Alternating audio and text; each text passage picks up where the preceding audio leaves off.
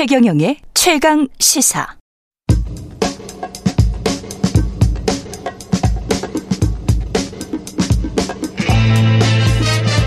네, 우리가 접하는 뉴스의 태초부터 지금까지 뉴스 일대기를 쫙 살펴봅니다. 뉴스톱 김준일 수석 에디터 KBS 박대기 기자 그들의 전지적 시점으로 분석하는 뉴스 일대기 지금부터 시작하겠습니다. 안녕하십니까? 안녕하세요. 예, 아까 뉴스 unboxing에서도 재밌는 이야기가 많이 나왔습니다만은 오늘 뉴스 일대기는 의대 입학 정원 확대 방안과 관련한 의대 정원 논란 일대기. 예. 2025년부터 의대 정원을 늘리기로 지금 방안을 검토 중이고요. 일단은 의사수가 부족하다는 거죠, 정부는. 뭐 그거에 대해서는 음. 부인하기가 어려울 것 같아요. 물론 의협에서도 뭐 장기적으로 보면은 나중에 뒤에 얘기하겠지만은 뭐 이제 의사가 과잉이 된다라고 하지만 음. 지금 당장 의사가 부족한 거는 그렇죠. 여러 OECD 지표상으로 이제 명백하게 나, 타납니다 그러니까 일단은 OECD에서 이제 인구 1000명당 이제 의사 수 이거를 이제 집계를 하는데 우리나라가 2.5명, 2.6명으로 천명당 2.5명. 네, 1000명당 2.6명으로 멕시코 다음으로 뒤에서 두 번째예요, 그러니까. 그리고 이제 3.7명이거든요, OECD 평균이. 예. 그래서 이게 이제 한 명이 더 많네, 한 명이. 예, 천 인구 명당. 1000명당 한 명. 이게 적은 숫자가 아닌 거죠, 그러니까. 크죠. 예, 그리고 OECD 국가별 인구 10만 명당 의학 계열 졸업자 수. 음. 그러니까 이제 뭐 의학 계열이라고 하면 의사를 포함해서 뭐 다른 것도 조금 더 포함이 될 텐데 이게 어 한국이 7.3명이에요. 인구 예. 10만 명당. 근데 뭐 호주 같은 경우에는 15.4명, 멕시코 15명, OECD 평균은 14명. 음. 그러니까 일단 배출도 적게 되고 현재 시장에 나와 있는 의- 실제 진료를 볼 수 있는 의사도 숫자가 지금 절대적으로 적다. 음. 이거에 대해서는 좀 부인할 수 없는 사실인 것 같습니다. 사실은 이제 지금 지표로 나오는 거는 이미 10년 전, 20년 전에 음. 그 많이 줄였기 때문에 이미 과거에부터 늘렸어야 되는 사안이고 음. 이미 많이 늦은 지금 정책이죠.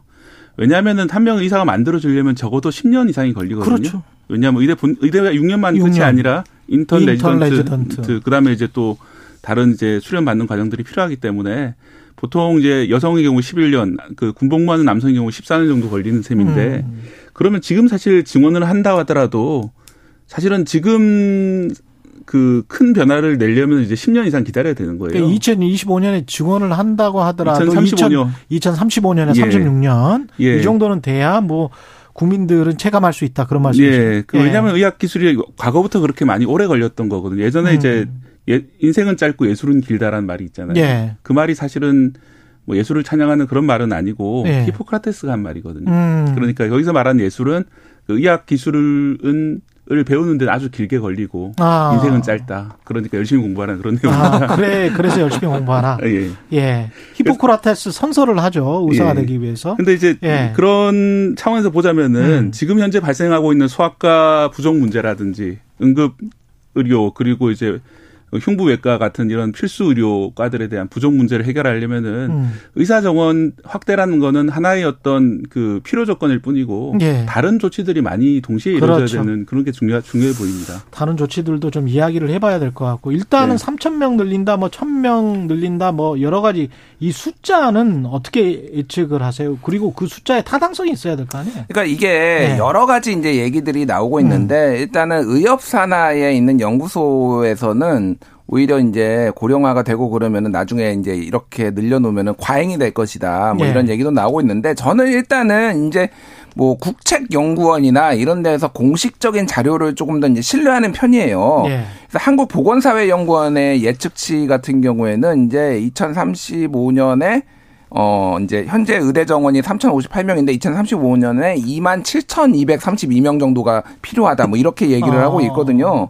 뭐 KDI도 뭐 비슷합니다. 그래서 대체적으로 보면은 다른 연구한 이 의대 교수들이 논문 내놓은 거 보면은 한 2만 2천 명에서 뭐 한 2만 뭐한 8천 명까지 좀 부족한 상황이다. 장, 장기적으로 봤을 때 예. 이런 얘기들을 하고 있으니까 이거를 단계적으로 이제 늘려야 되고 어제 제가 이제 그 서울대의 김윤 교수가 요즘 요거와 관련해서 되게 이제 인터뷰를 많이 합니다. 예. 근데 이분이 이제 어제 KBS에 이제 사사건 건에 이제 음. TV에 나와서 하는 거를 제가 굉장히 좀 관심 있게 봤는데 이제 이분은 이제 의과대학의 의료관리학 과 교실 뭐 요게 교수예요. 그래서 네. 요런 뭐라고 해야 되나 이런 정책에 대해서 조금 전문가인 거죠.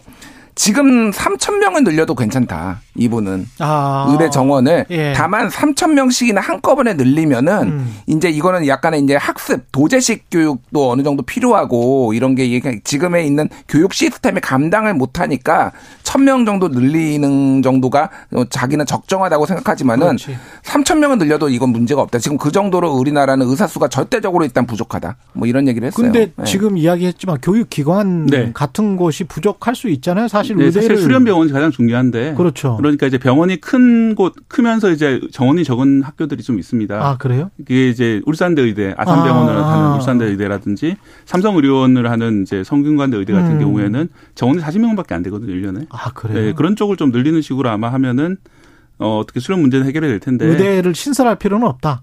의대 신설도 뭐 괜찮은 방법이긴 한데 네. 그러면 이제 병원을 새로 지어야 됩니다. 병원을 또, 새- 또 새로 막대한 지어야 비용을 들 거고 어느 지역에 지- 지느냐 가지고 이제 또 지리한 이런 공방이 이루어질 수 있거든요. 그러네요. 네, 그렇기 네. 때문에 좀 그런 건 좀 신중하게 판단했으면 하고요. 아까 말씀드린 것처럼 그 의사 배출하는데 시간이 오래 걸리기 때문에 음. 어, 의협에서 얘기하는 것은 중에 좀 기담아 들을 만한 부분은 그렇게 많이 배출해도 상당 부분이 결국 미용 의사로 빠- 빠져나가게 되면은 예. 원했던 필수과 의사를 늘리지 못하는 게 아니냐 이런 주장을 하는데 음. 저는 현재의 그 유인 구조가 그대로 간다면은 이 점은 좀 타당하다고 생각을 하거든요. 음. 그래서 이제 왜 그렇다면은 필수과로 안 가고 미용 이런 쪽으로 가게 되느냐. 음. 그거는 이제 드린 노력에 비해서 훨씬 더 많은 보상을 받기 때문에 그렇죠. 그렇습니다. 예. 그렇다면은 그쪽이 가져가는 보상을 줄이고 반대로 필수과가 가져가는 보상을 늘리는 식으로 어. 그 의료 수가라든지 그다음에 이제 자격의 허용 범위라든지 이런 것들을 조절해 가지고 근데 네. 그게 말이 쉬운데 네. 가령 이제 박대기 기자도 네. 잘 알겠지만 이쪽을 줄이고 저쪽을 늘리는 거는 이제 의사들끼리의 이익과 관련된 것이고. 그러니까 그게 정치가 담당해야 되는 그렇죠. 거죠. 예. 그 다음에 이제 보험 수가가 전반적으로 그러면은 평균적으로는 안 늘어야지 이제 네. 소비자 입장에서는 그런데 이제 국민적 합의가 필요한 국민적 부분. 합의가 예, 필요한데 예. 특히 이머전시 의사들이랄지 응급실 의사 뭐 외과 의사들은 본인들의 수가가 그동안 낮았기 때문에 그쪽으로 지원하는 사람도 없고 게다가 의료 사고도 마- 많고 거기에 대한 모든 책임은 또 의사들에게 전적으로 지우는 그런 시스템이었기 때문에 어떻게 가느냐 네.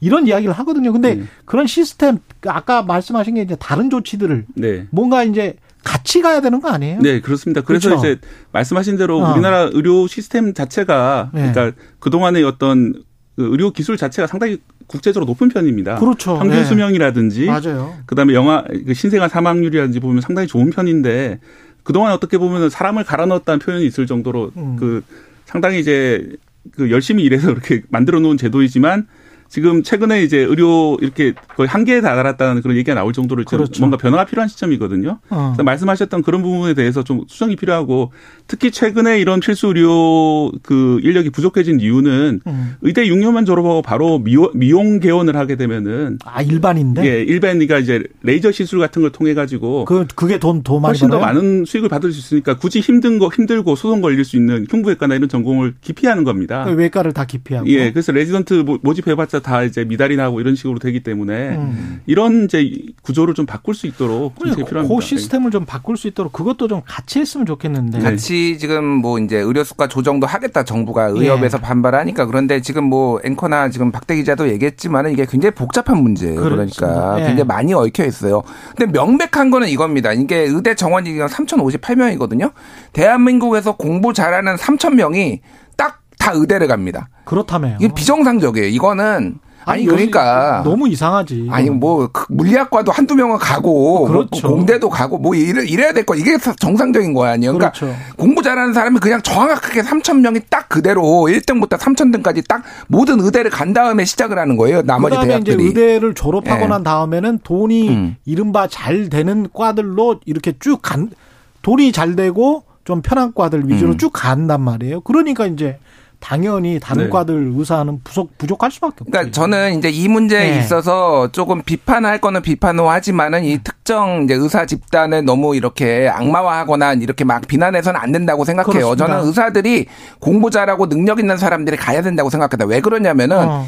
굉장히 고도의 집중력 을 요하고 굉장히 장기간의 학습을 요하는 거잖아요. 그렇죠. 그리고 인간의 생명을 다루는 거기 때문에 다른 거하고는 굉장히 다른 그래서 대접을 받아야 된다고 생각을 심성이 해요. 따뜻해야 돼. 예, 예. 착해야 돼요, 사실은. 근데 이제 의사는. 중요한 예. 거는 그겁니다. 근데 음. 아까 전에 박대 기자가 얘기했듯이 자 우리가 그럼 보톡스 놔주는 의사까지 우리가 똑같은 존경의 마음으로 해야 되냐?